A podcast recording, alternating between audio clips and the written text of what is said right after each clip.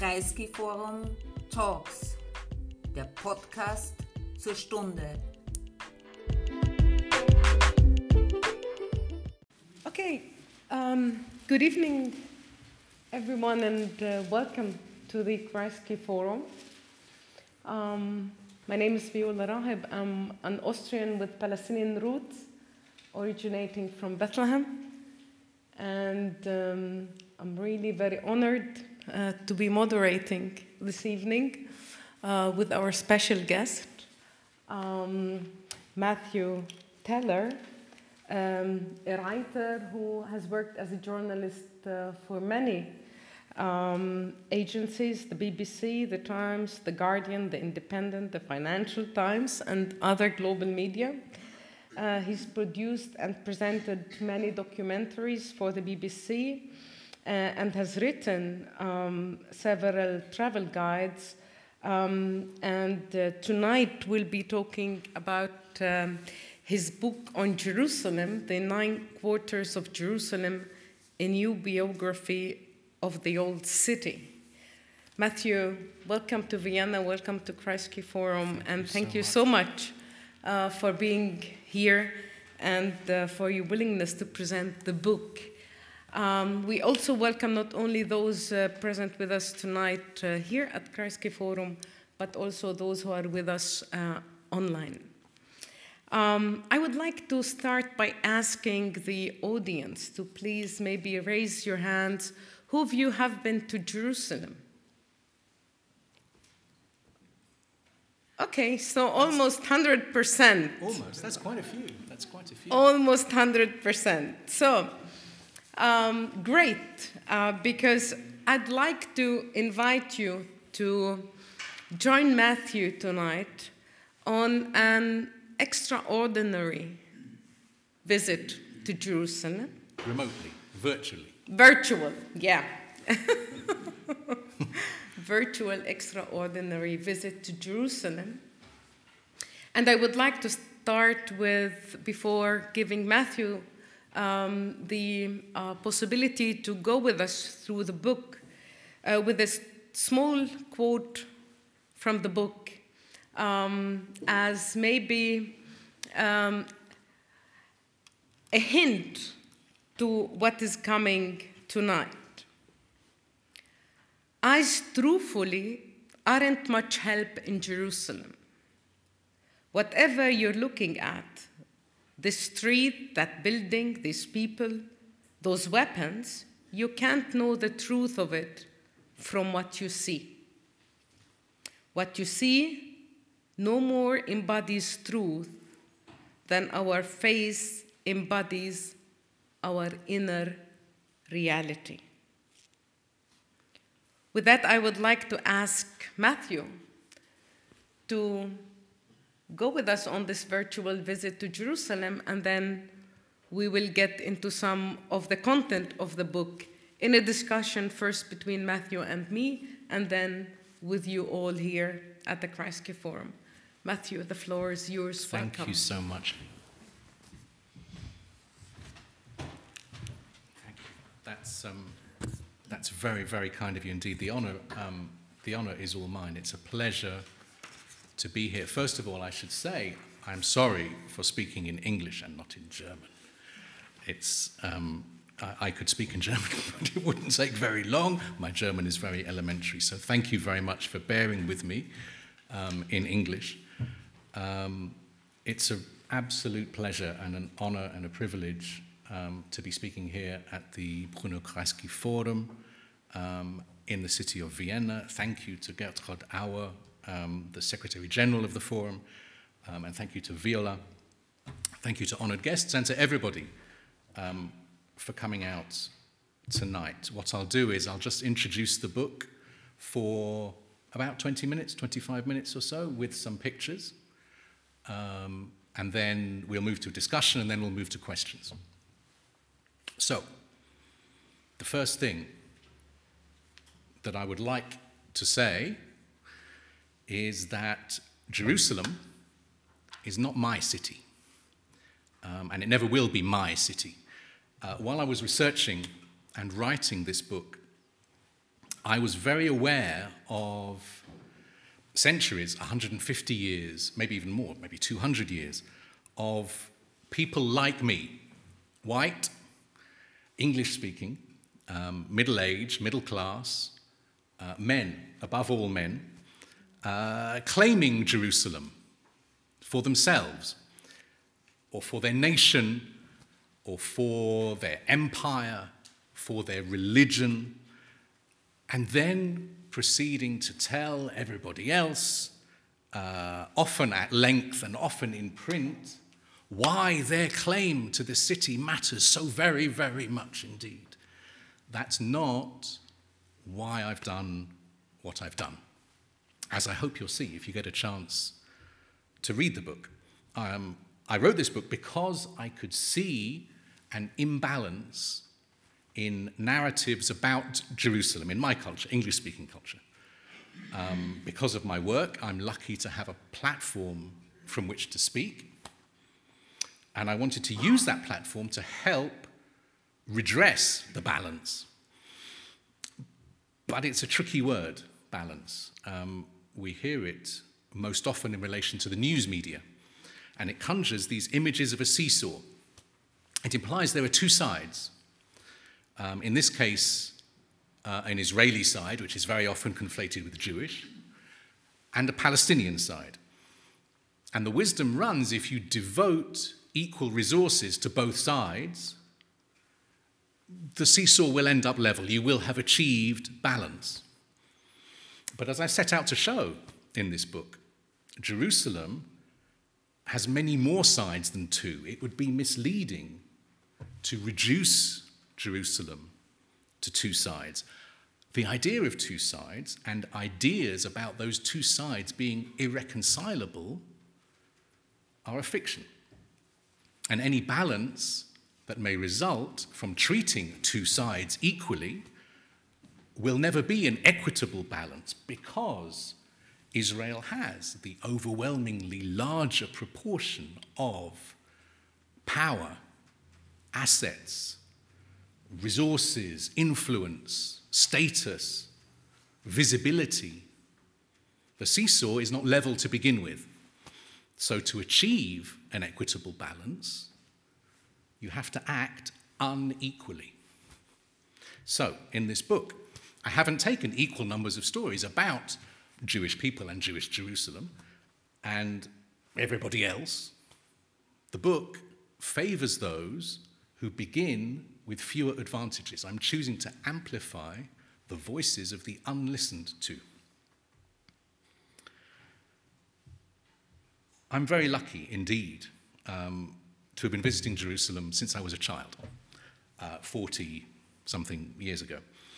My first visit was in 1980, and then in 1982, my father, amazingly, arranged for me to have my bar mitzvah twice. Once at the synagogue that we used at home in London, and then again at the Western Wall in Jerusalem. And I've been coming back to the city all my life, traveling, living, working, visiting um, I've put up an image here of the old city of Jerusalem, which many people have been, but if perhaps you don't know, this is the walled area at the center of the wider city, um, which is where not all, but most of the most significant holy places are located, still behind their 450 year old Ottoman walls. And I should add that this is not a big place the area inside the walls is less than one square kilometre. About 35,000 people live there, 90% of whom are Palestinian. One motivation for me writing this book was on all those visits over my teens and my 20s and my 30s and my 40s, was seeing how people like me, tourists or visitors or pilgrims, outsiders, would encounter and marginalize the people who live and work in this area. I could see that people were visiting, in a sense, and this is not unique to Jerusalem, I think this is common to touristed cities anywhere, but they were visiting with a tick box. I've come to pray at the church. I've come to visit the mosque. I've come to kiss the Western Wall, whatever it is. And that leads to a situation where between me and my holy place, all these people in between are an impediment. They're getting in the way. All the commerce and the business, or people who are taking their kids to school, or bringing their kids back from school, or who are looking for somebody to fix their bathroom, or to, they're buying a piece of furniture, whatever, they're just living their lives. Because they're living next to the holy places, they're seen as somehow getting in the way. I could see this happening a lot with people who were visiting. The people ended up less important than the holy places were um, which I thought was wrong, and I thought for a long time about how to write about it, how to deconstruct that philosophy. Another motivation for me writing this book was seeing how the reality of the old city didn't match up to the maps that all the people like me, the visitors and the outsiders, were using. So I've downloaded from the internet. This is from news media, but they're very similar to the kind of maps that you might see in a, in a tourist brochure or online or in an atlas, they, when they show the old city, they invariably show the old city divided into four Christian quarter, Muslim quarter, Armenian quarter, Jewish quarter. And very often with these very sharp, clear lines of division between each. But as you'll know, if you spend time in Jerusalem, there are no sharp, clear lines of division. Like the, uh, the, between the Christian quarter and the Muslim quarter, there is no line there. That line is just a street. It's a market street. It's a very beautiful market street, very atmospheric. It's not very wide, three meters, maybe, maybe, maybe four meters wide, maybe. Uh, it's lined with commerce. There are shops on both sides. There are people on both sides. There aren't really both sides. It's just a street. The sense of exclusivity that these maps promote is quite wrong. There are churches in the Muslim quarter, there are mosques in the Jewish quarter, there are people living everywhere. But I could see that people approaching Jerusalem for the first time might imagine that these quarters are somehow holy. This is a holy city. Has it been divided into holy quarters? It's a mistake. But from that mistake, it's then a short step to the next mistake, which is thinking that perhaps Christians aren't even allowed into the Muslim quarter, say, or the Jews may not enter the Armenian quarter. You have a situation then where a Christian visitor thinks that the Muslim quarter is somehow, you know, enemy territory. This is not my place. It's off limits to me. I should stay away, which is quite wrong. These sorts of maps, it strikes me, are very Western conception. They look, to me, like a sort of atlas of Europe, where the nation states all lock together. Um, or possibly also a map of the United States of America, which is perhaps even uh, uh, more instructive because if you think of a map of America, the state borders erase the lands of the Native American people who were there before the settlers arrived. And in a similar way, in the Jerusalem context, these maps also erase an indigenous reality of the city. So, where did this idea come from? I started to do some research. Now, there's a much longer story to tell here about the history of cartography in Jerusalem going back centuries and millennia, um, which we won't have time for tonight, but we can start in a particular place. We can start here, which is the first map of Jerusalem, which has been drawn from measurements actually taken in the field, on the ground. This dates from 1818. There's a lot to say about this map. We're focusing on a particular story, so what I've done is just highlighted the only label on the map that refers to ethno religious settlement within the, the city of Jerusalem. And that's a label which maybe you can't see from, from the back there is Judenstadt. The next major advance in cartography of Jerusalem is this one, which is 1835. And again, the only label which refers to ethno religious settlement is Jews' Quarter. But now we start to see uh, labels which I've highlighted here for the Armenian convent, for the Greek convent, for the Latin convent. These are areas of Christian settlement around these churches which reflect the concerns of Europeans who are encountering Jerusalem and exploring Jerusalem in more detail for the first time in this period. And then, in 1837, came a map, coincidentally perhaps, published here in the city of Vienna um, by a man called Hermann Engel.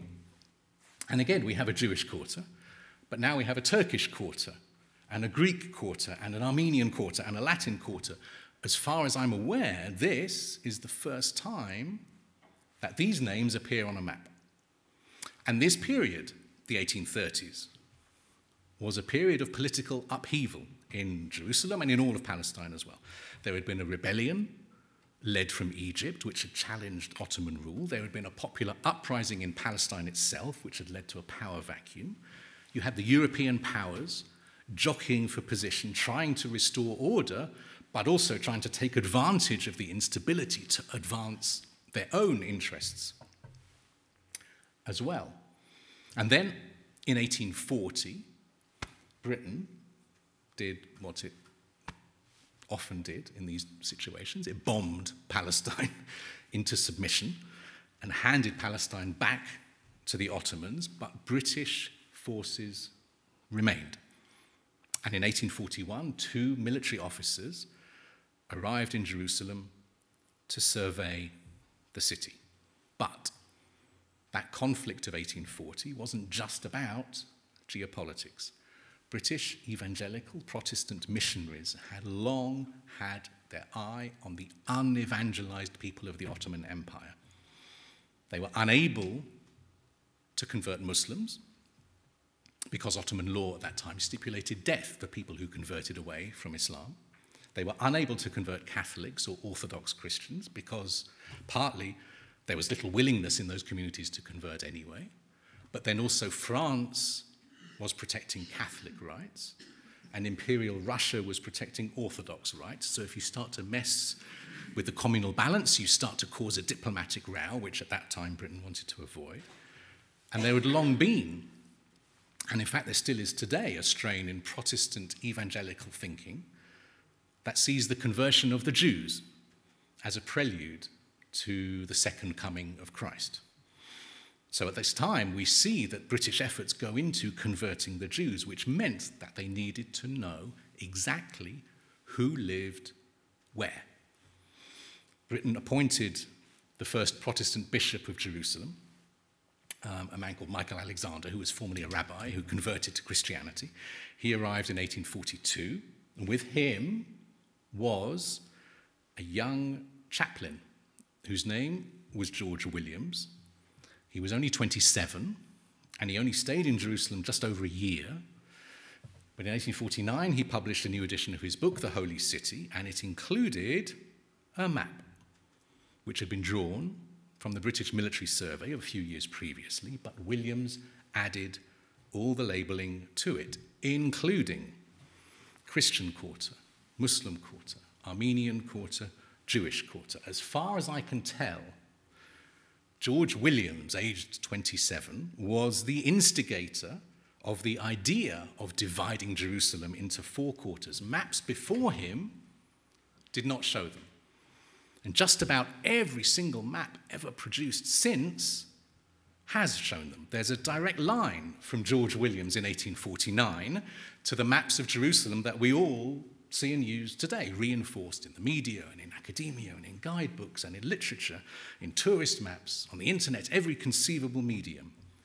Why has the idea of the four quarters survived? It survived because it suits and has suited the colonial ambitions of successive waves of the rulers of Jerusalem, right down to our own time. The quarters are false. They were invented by a 19th century British missionary. They always were false. But it suited Jerusalem's colonizers to divide the city's populations against themselves, to foster this sectarian division. Even Williams himself, this is an extract from his book, he was aware that he was deliberately marginalizing the lived experience of Jerusalem's own people. One historian talked of 39 quarters of Jerusalem in the 13th century. Another one described 18 quarters of Jerusalem in 1495.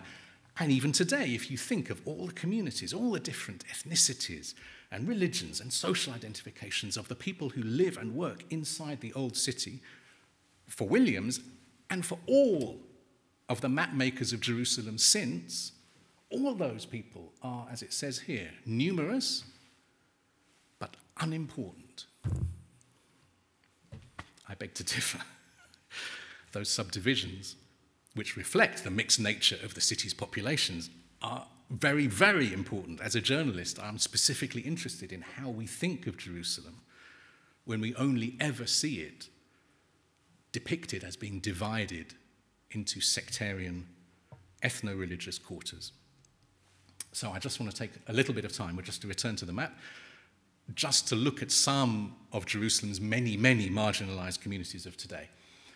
I was very lucky indeed to spend some time talking to and also writing about uh, these people, the people at the Indian hospice in Jerusalem. Jerusalem has many of these hospices, which um, is a word in this context that refers specifically to a Muslim religious institution, specifically one related to, to mystical Islam, to Sufism. Um, this is a really fascinating place. This commemorates a visit, a legendary visit uh, to Jerusalem 800 years ago by Baba Farid, who is one of India's most celebrated mystics. Um, and he's supposed to have meditated here for 40 days. Um, and there is still a cave and a, and a small mosque within the, the boundaries of the Indian hospice compound, which is now home to um, a little cluster of Indian Palestinian families um, or really it's rather one extended Indian Palestinian family. Just nearby is this place, the Afghania Hospice, and also the Bukharia Hospice, which are two buildings built back to back to each other. They form this sort of small area, this community, with a centuries long tradition of hosting Muslims from Bukhara uh, and the neighboring lands of Central Asia, Uzbeks and Tajiks and Turkmen and Afghans and Uyghurs um, and many others as well, just nearby to that is a neighborhood that is home to Jerusalem's Dom families who self identify in English as gypsies.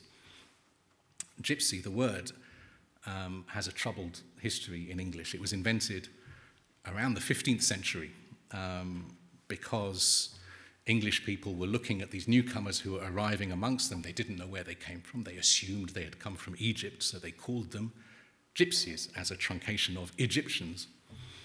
Um, and over the centuries since then, the word has taken on pejorative meanings. Many people choose not to use it at all today.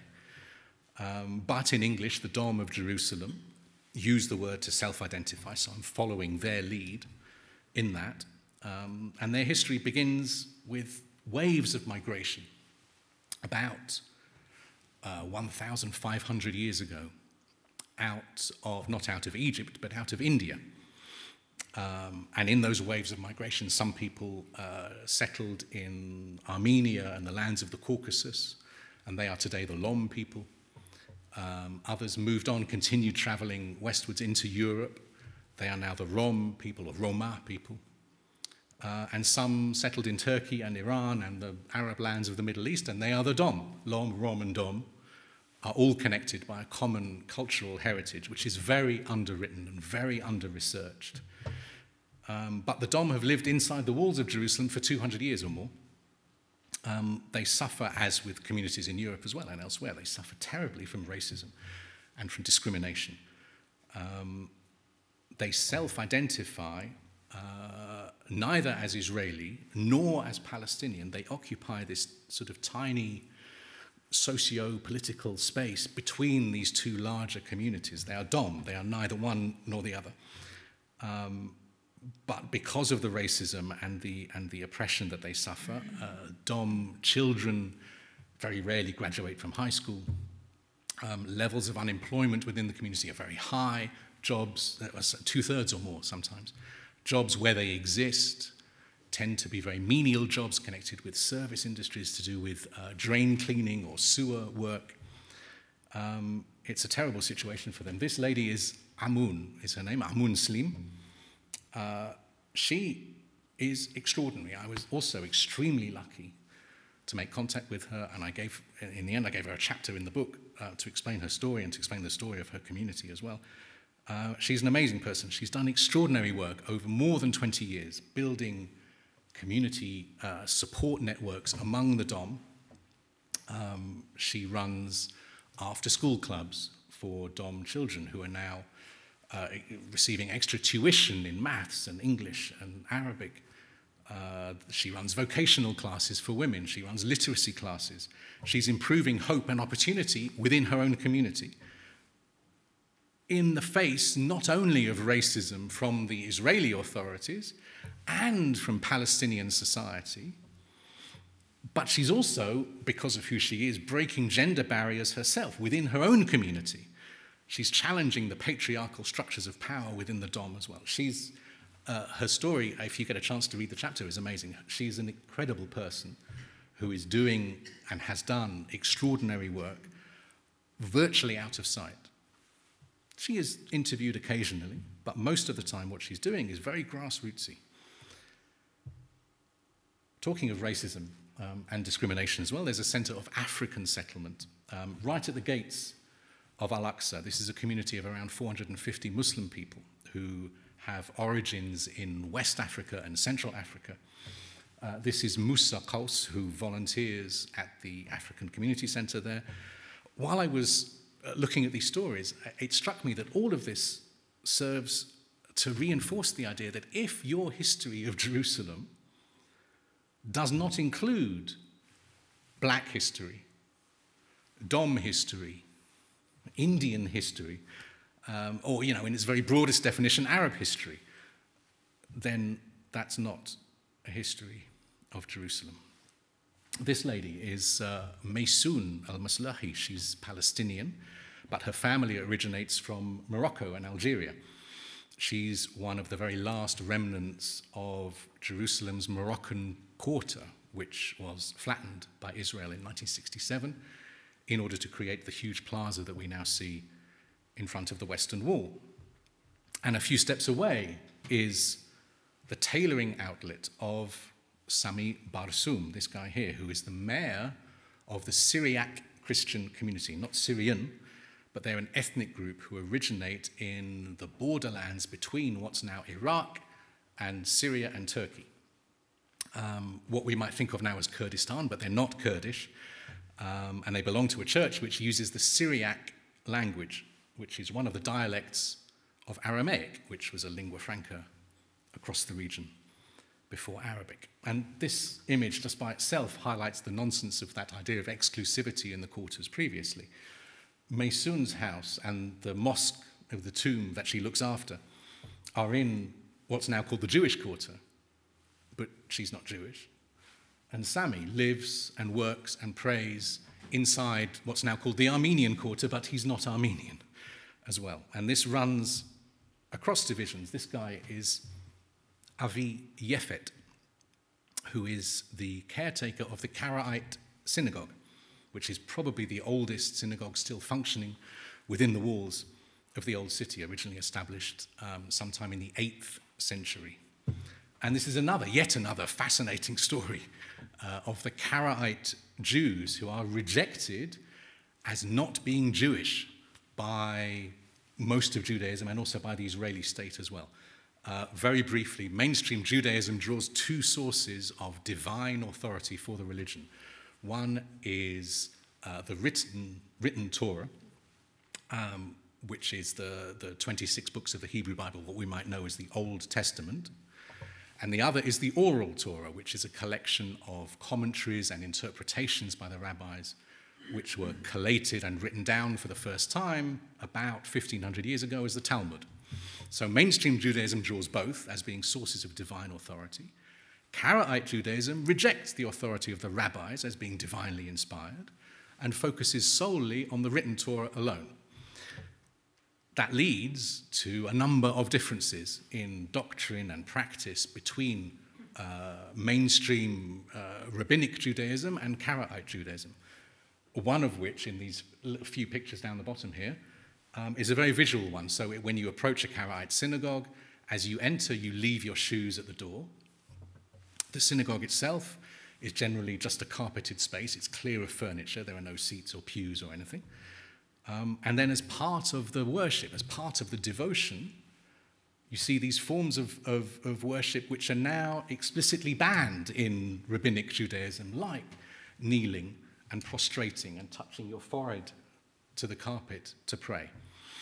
Um, there are obviously several intriguing parallels between Karaite religious practice and Islamic religious practice. Um, and you know, you talk to one group and they will say, well, they copied us. And you talk to the others and say, well, they copied us. Exactly who copied who is unclear. There's a lot of work still to be done and a lot of research still to be made. Um, but the parallels remain. But the, the consequence in this situation is that these communities who self identify as Jewish and would be seen from, by outsiders as being Jewish are rejected by most uh, of mainstream Judaism, and as I said, also by the Israeli state, um, which, in a place like Israel that runs on these hierarchies of ethno religious identification, is a serious matter. Karaite religious marriage is still outlawed in Israel. There are other issues to discuss. Um, I just want to finish this section, if I can, just with one point. The Palestinians of Jerusalem are under intense pressure. I don't have to explain to this audience the significance of what Israel is doing in Sheikh Jarrah and in Silwan and in a dozen other places in Jerusalem to try and make life there untenable for anybody who is not Jewish. Bruno Kreisky emphasized dialogue, and he emphasized a pragmatic, morally driven opposition to political violence in the heavily militarized security strategies that have dominated geopolitics for a generation or more now, we are all painfully aware of the preoccupations of those who are committing violence. It's now vital for us as Europeans to be in closer dialogue with the victims of that violence, the people who are facing injustice. As Kreisky advocated, we should strive for empathetic understanding. But also, in light of Kreisky's example, we should also be careful not to allow prejudice to cloud our judgment. So, as well as for the people of Jerusalem, I wanted to use my platform to write this book for my own generation of onlookers. I'm 53, people in their 40s and their 50s and 60s and 70s. To try and tell them that the stories that they grew up with about Jerusalem, about the four quarters, and the sectarian division, about how this is supposedly a war of equals, about how it's uh, uh, some age old hatred between religions that can never be solved, or about how it's a conflict between two sides rather than what it is, which is an occupation by one side of another. How all of that is wrong. My generation needs to change its ideas in order that the next generation are better able to effect change. So these stories of mystics and tombs and all the different communities of Jerusalem are fun and I love them and they humanize the people of the old city. But my purpose in writing these stories was to weaponize them. There's a job to do among us all in terms of addressing the continued viability of how far things have been allowed to go in Israel. And a good place to start that work, I think, is in reimagining Jerusalem without its four sectarian quarters. Thank you very much indeed for listening. I'm very happy to go to a discussion now with Thank Thank you, Matthew.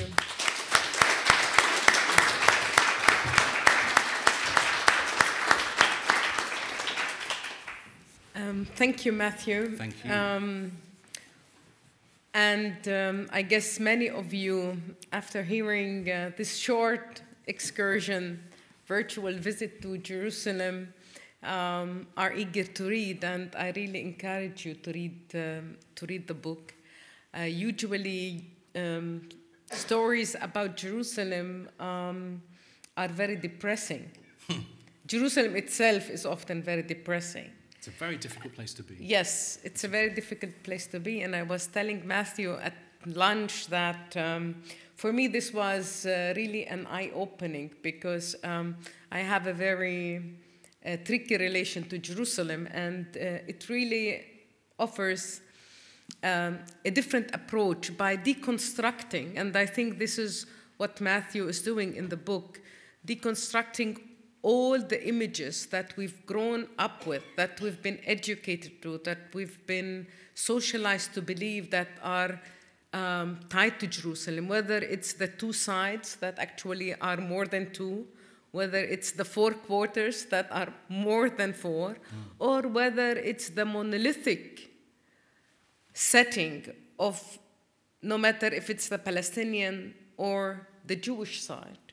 Uh, and the most, maybe for me, um, touching um, aspect of the book was that you brought those who are usually overseen, overlooked, overheard, um, and actually not taken for being there at all, uh, to be at the center of the biography of the city and having them tell the story.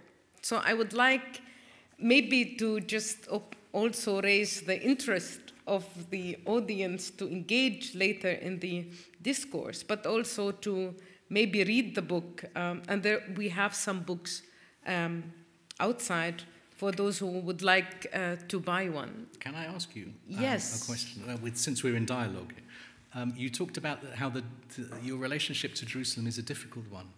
Um, can you talk a little bit more about that? I know your family background is not in Jerusalem, it's Bethlehem, am I right? Yes.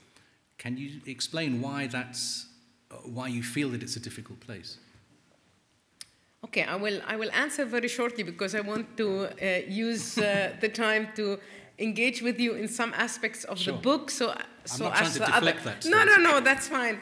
But I, I can just say very shortly that um, when I was still in Palestine and I left Palestine in 2002 after I got married and uh, came to, to Austria, my office was in the Old City, actually in the Church of the Redeemer, mm. as I was in charge of the Lutheran school system mm. in Jordan and Palestine. Okay. Um, and um, beginning actually with the second intifada, um, even before, I was not allowed to enter my office. So I was in home office hmm. at a time where there was still no pandemic. Right. So that was one. Um, so having an office not being able to enter mm. uh, was for me um, uh, being uh, home mm very tough to deal with. Mm. And I've been living in Austria since 20 years. I'm an Austrian citizen. Uh, but I can only uh, visit Palestine as a Palestinian. So I cannot enter with my Austrian passport, and that's why I cannot enter Jerusalem.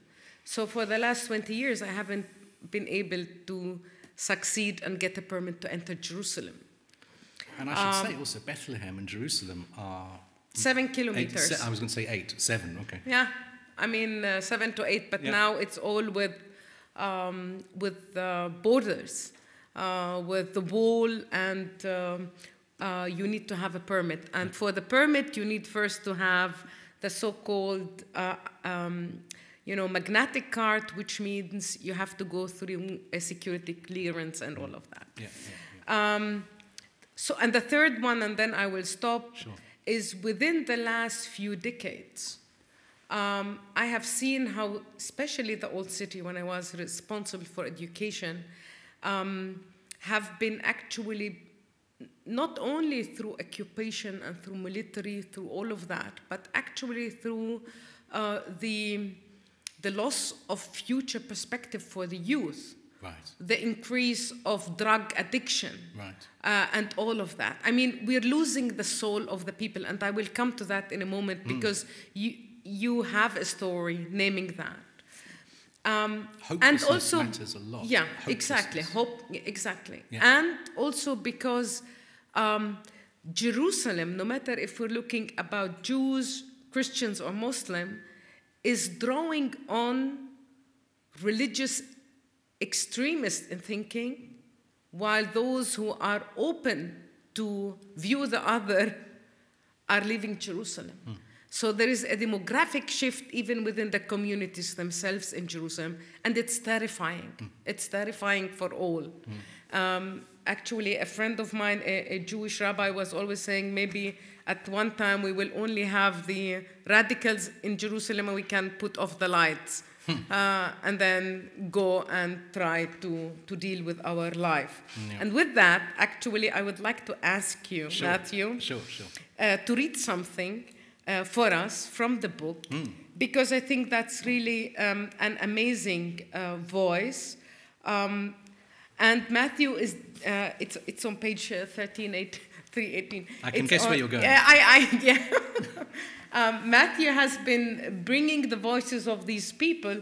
And since you ask me now on why I have this ambiguous relation to Jerusalem, I would like you mm. um, to, to read something that you quoting Jack yep. uh, with. Maybe you can say two words on mm. Jack so that people can sure. get along. Thank yeah. you. This, uh, this is Jack Persekian. Yes. Who is uh, a gallery owner, he's an artistic curator, he's an artist himself, a photographer.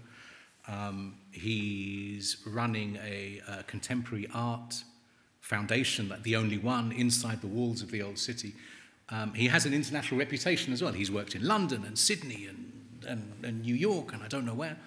And he's uh, in charge of, of cultural festivals in Palestine as well. He's an incredibly dynamic and, and articulate and visionary man. Um, his family story is also fascinating. He has a chapter in the book as well. Um, looking at uh, how he built what he has built. But when I was talking to him, I've talked to him many times, but this particular conversation, um, he said something that struck me as uh, so powerful that um, I gave it a, a, couple of pages in the book to quote him in full without filtering through me. Um, and I'd just like to share that with you if I can now. Um, so, all of this is Jack Persekian speaking. Jerusalem is becoming a mere symbol only, a religious symbol, a symbol of God and religion and nothing more, a token capital of Palestine. Holiness empties the city out because the holiness of the symbol becomes far more important than the living population. There's a whole generation of Palestinians, even two, who don't know what Jerusalem looks like. They see it in pictures, but that doesn't mean a thing. It's very disturbing. Jerusalem is becoming less and less of a place where you can see people living, enjoying their life, creating a future for the younger generation. De-symbolizing Jerusalem comes through education. That's what art is trying to do, to make people think outside of these prescribed narratives, to look at things from different ways, express ideas and thoughts and feelings. It's about liberating yourself. Once more individuals are liberated from within, you can eventually start to evolve a society that is on its way to freedom. Otherwise, you can talk about freedom and liberation from here to Timbuktu, but if the people are shackled with all the baggage of religion and taboos and dominion by these bankrupt political parties, then it won't mean anything. I personally believe, and he says, and the people involved with Al Ma'amal, which is the art foundation that he runs, and the people involved with Al Ma'amal believe that we need to keep looking for ways to grow and build more of a base. It's been 20 years. We have a track record now and we have credibility. It can happen. Art can liberate. Yes, the people of Jerusalem are on their way to freedom and liberation, but there's a huge obstacle, and that is finding means and possibilities for those people who are gradually realizing their potential. They are hitting up against finding a job, affording the city, decent living conditions, being able to manage with all the complex maze of laws and regulations that the Israeli government imposes in order to live as a Palestinian in Jerusalem. People see no possibility for growth here, even if you're brilliant, a creator, if you've just invented something or you're an industrialist and you want to open a factory. You can't do it in Jerusalem. You will have to go to the West Bank or you will leave the country. It's a catch 22. People who I've seen manage to liberate themselves and gain that potential opt to leave Jerusalem and make their lives abroad. Those who stay here, a good number of them are stuck, hopeless, helpless, desperate, depressed. One keeps trying and keeps working, but you're pushing against a huge wall. We've managed to keep a voice coming out from Jerusalem in art, in all the circles that art revolves in, locally and internationally.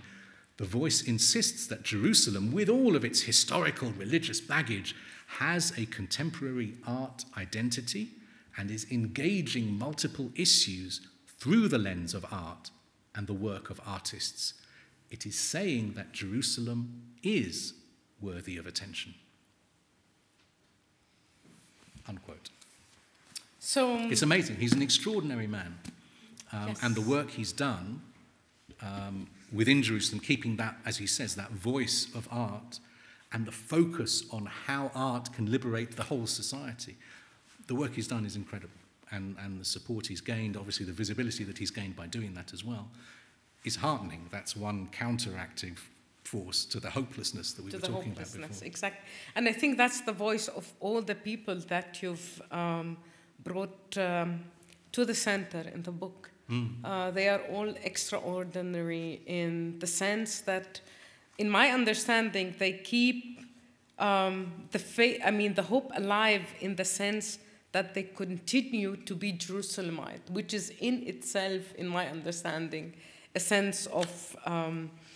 Um, of countering all that is actually um, happening to Jerusalem uh, 24 hours uh, a day. But that, as you'll know, that then becomes a form of resistance. Retaining, just retaining your presence, standing, sitting, staying in Jerusalem, Exactly. then takes on a greater significance than maybe staying in London or staying in Vienna or staying in New York or whatever. It becomes a form of political resistance. Exactly. You mention it also in another chapter where, where you're talking about being a Jerusalemite, whether it's uh, a privilege or a right. Maybe you can say a few words on that. It's, it's wow, that's, the, that's a big, complicated question. Um, I'm, I'm hesitant to speak on behalf of Palestinians. That's the last thing that I want to do, especially sitting across from a Palestinian anyway. Um, but as I understand it, um, Palestinian people view their Jerusalem identity as core. It's yes, it's it's a it's a uh, it's it is in a sense a privilege, but it's um, it creates an outlook and it creates a, a, a frame of mind that rests on this very strong idea, which you will know and maybe is familiar to the audience as well, of sumud, of um, a word. It's very difficult to translate this Yeah. word, but people translate it as steadfastness, a, a, a desire to stay, come what may, to, to focus on the bigger picture, on the wider picture, to connect with Jerusalem in a deeper way, and to stay put regardless of what happens. That's a long, rambling answer to the question. I mean, you you also, um, in that sense, um, shed some light on histories that are overseen when talking about Jerusalem. At the end, when you're talking about the New Jerusalem, you're talking also about the four uh, small um, outskirts, which are no longer there. Maybe you can share something on that. Sure, yeah, these were, um, again, I, for the book, I was well aware when I was planning the book that, um, as I said when I was standing up there, you know, people have approached this before, um, and the possibility for this to, to spiral out of control, to take on too much, and the book starts to sprawl and it goes into all these different subjects. I wanted to focus in as tightly as I could on the old city. but I also wanted in, in the epilogue to, to contextualize a little bit where the old city lies. Um, and I looked at um, these communities around the, the western ring of Jerusalem, um, which are now no longer there. Sheikh Badr is one. Um, Lifta is a very famous one, mm. which is the only one of all of the several hundred, 500 or 700 Palestinian villages that were erased in 1948 and destroyed or built over or had forests planted over them. Um, Lifta survives. Mm. It's still visitable today on the western outskirts of Jerusalem. It's in ruins. There's nobody living there. There hasn't been anybody living there for, for decades. Um, but these, it, it's a presence. Lifta is a, is a, Lifta is a totem. It's a symbol mm. of what happened. It's a visual symbol which has somehow escaped destruction. And because of that, Lifta, I think, again, you can tell me better, but Lifta has an unusual power. Um, and uh, there have been many, many efforts by um, the Israeli government, the Israeli municipality, by also Israeli private developers as well, to try and move in and to try and, and take over Lifta um, and to use its, um, its, its, its visual power as um, a place where the, the architecture of the previous century has survived in some form. Um, that also has a totemic power um, in Israel as well, where you will find um, uh, uh, previously Palestinian owned houses in West Jerusalem or in other places, also in, in Jaffa and other cities as well, um, have been taken over, but they have a sort of chic, this idea of, of Arab chic in architecture um, is a very strong one um, within Israeli society, um, even though it's um, entirely divorced from its origins. Mm. It becomes a sort of um, a, a, a, visual declaration of some sort of kind of historical link to some um, nebulous past um, before the founding of the Israeli state. But the actual links to people's lives are never, are never explicit. It's never, been, it's never made explicit and it's deliberately cut. Lifta as well has a power because of that. Um, these other communities as well um, have now largely been erased. Obviously, a, a, major one is Deir Yassin, which was the site of a, a, a terrible massacre in April 1948 um, and is now um, the, the buildings of the village are now form part of a, of a, of a psychiatric hospital on the western outskirts of, of Jerusalem. These presences are, are reminders, ghostly reminders, without sort of wanting to get too purple about it, but they're reminders of the, um, the, the, the forces of violence that led to the founding of the state. And I, I think they have an extraordinary power. Like I said, I was focusing on the Old City for this mm. particular book, so I didn't go into too much detail, but I wanted to have them present as being a contextualizing element in part of what makes Jerusalem Jerusalem today. That's a very long mm. rambling answer. Does that come close? Yes, yes, yes. We'll, uh, I'll, I'll open in a few minutes for discussion. I'd be I, very interested um, to have any yeah, questions. we will have. Yeah. I have two questions left on my side, and then you've dedicated some part in, of the book um, to women. Mm. to extraordinary women, actually, mm. uh, both historical but also in present time. Mm. So, like if you Amoun, yes, exactly, and I think hmm. she's extraordinary. Hmm. Um, and just to bring the the gypsy community in into the narratives on Jerusalem is hmm. by itself uh, amazing because even for the Palestinians, and I think that is also important that monolithic thinking of who is a Palestinian. Mm. You are also deconstructing that image. Uh, in bringing all of these uh, African Doms and uh, Syriac Armenians uh, with all that plurality mm. beyond that um, maybe imagined, mm. pure, whatever uh, sense of belonging there is. So if that, I that would plurality is really important. That Yes. plurality, not, not just in Palestinian society, but everywhere. On that, yeah, But yeah, exactly. But exactly. particularly in Palestinian society, to be able to draw that out was, was a massive privilege and a massive honor to be able to do that. Thank you for noticing as well. Thank you. Sorry, you were going to ask. No, I think if I would uh, ask you to maybe choose one example of um, women that inspired you uh, the most when narrating women's voices, whom would you choose? Hmm. That's a great question, um, which, is a, which is a way of buying thinking time. Um, I'm going to I'm gonna give two answers. Um, I'm going to give three answers, actually. Uh, the first is since we're sort of, this is a sort of virtual walk or virtual tour in, in the old city, I'm going to name a place which is visitable, um, which embodies, for me, uh, the, the, the, the hidden histories of women in the old city.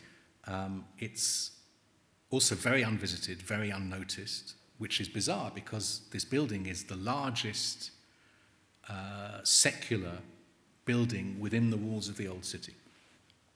It's a huge palace um, on the slopes um, of one of the hills which comes down to Al Wad, and across the way is Al Aqsa, with, like I say, within the walls.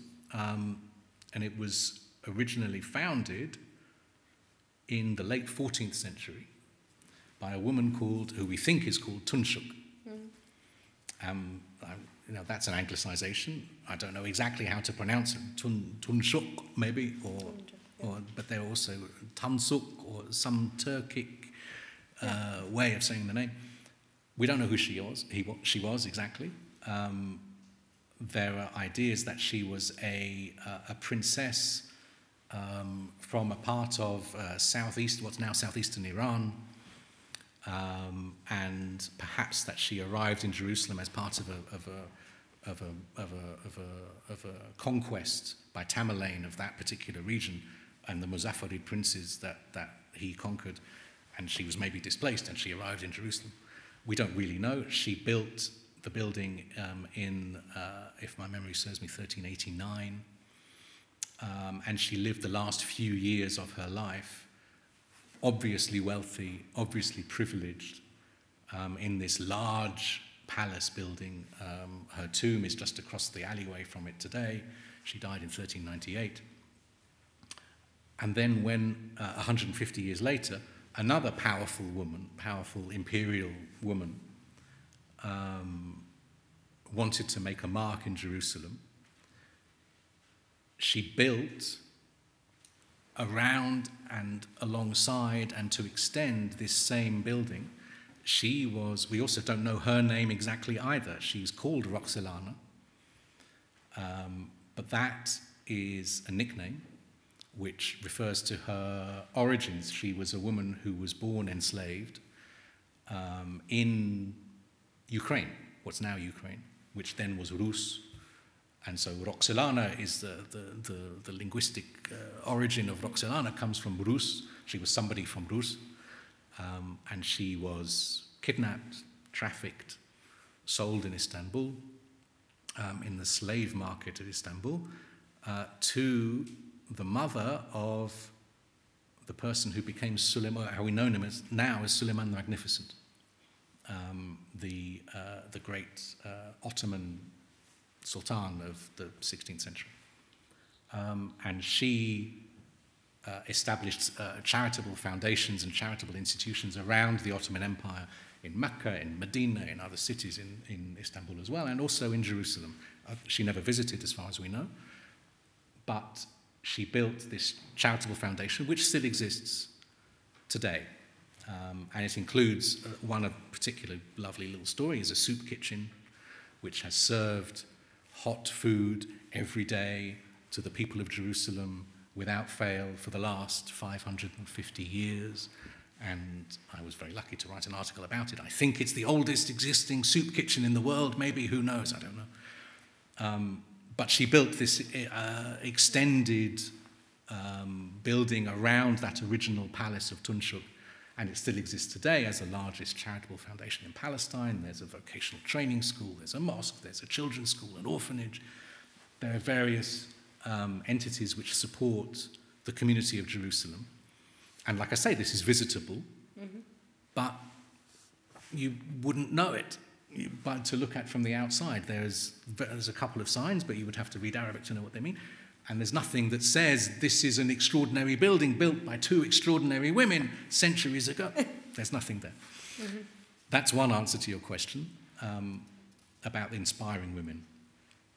Um, but just very quickly, the, the, uh, the women who you, who, you, uh, who you can see today, these are women from the past mm-hmm. who've made a mark. The women you see today, every day, particularly at the weekend on Saturdays, but every day when you walk through the markets of Jerusalem, um, you will pass by, as well as the stalls and the shops and the commerce and the life and the crowds, you will pass by sitting on the flagstones beside the street in these small alleyways. Many, many women who, these are country women who are farmers, very often from Bethlehem or the region around Bethlehem and they come into Jerusalem every day to sell produce. Mm-hmm. They sell herbs, they sell fruit, they sell vegetables. Um, there's no contact really with tourists. Tourists are not, unless you buy a pomegranate or something in season, tourists are not interacting. And more to the point, they're not interacting because these people are uh, marginal in society, but also marginal uh, visually as well. They're down by your feet, they're squatting on the ground with their, with their vegetables laid out beside them.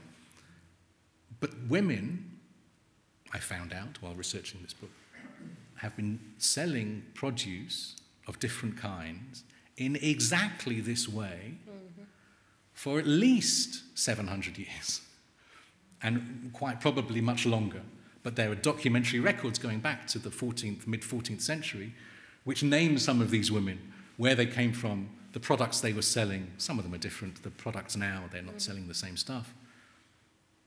But just that longevity, that continuity of completely unsung contribution to the society and the economy and the identity of Jerusalem by women who very often are not even Jerusalemite. They come mm-hmm. from outside, they come from Bethlehem or Hebron or somewhere. Mm-hmm. Extraordinary. That I found extremely inspiring and simultaneously also very difficult to approach. Mm-hmm. These, these women often, they're, what they're doing is they're, they're breaking municipality regulations. Mm-hmm. They don't have a seller's license. The stuff, the produce they're bringing in, um, they shouldn't, they're not allowed to bring it in. They're not allowed to sell where they're selling. Mm-hmm. So to try and interact with them is often very difficult. Um, to ask questions where are you from? What are you doing? Instantly, you become a source of suspicion. Mm-hmm. So I'm sort of admiring these women and their presence from afar. I'm very mm-hmm. conscious when I'm doing that of my outsider status. Um, but um, they're a very visual reminder mm-hmm. of how the ordinary people of Jerusalem build Jerusalem. Mm-hmm. Thank you, Matthew. You're bringing to my um, uh, you're bringing to mind a film which was produced by one of our students uh, at the Dar al Kalima University in Bethlehem, mm. a short documentary on his mother, the thyme seller. Okay. And he portrays his mother, who's from one of the villages between Bethlehem and Hebron, who wakes up at three in the morning uh, to collect the wild thyme and mm. then hmm. put them in small um, like a bundle. A bundle. Right.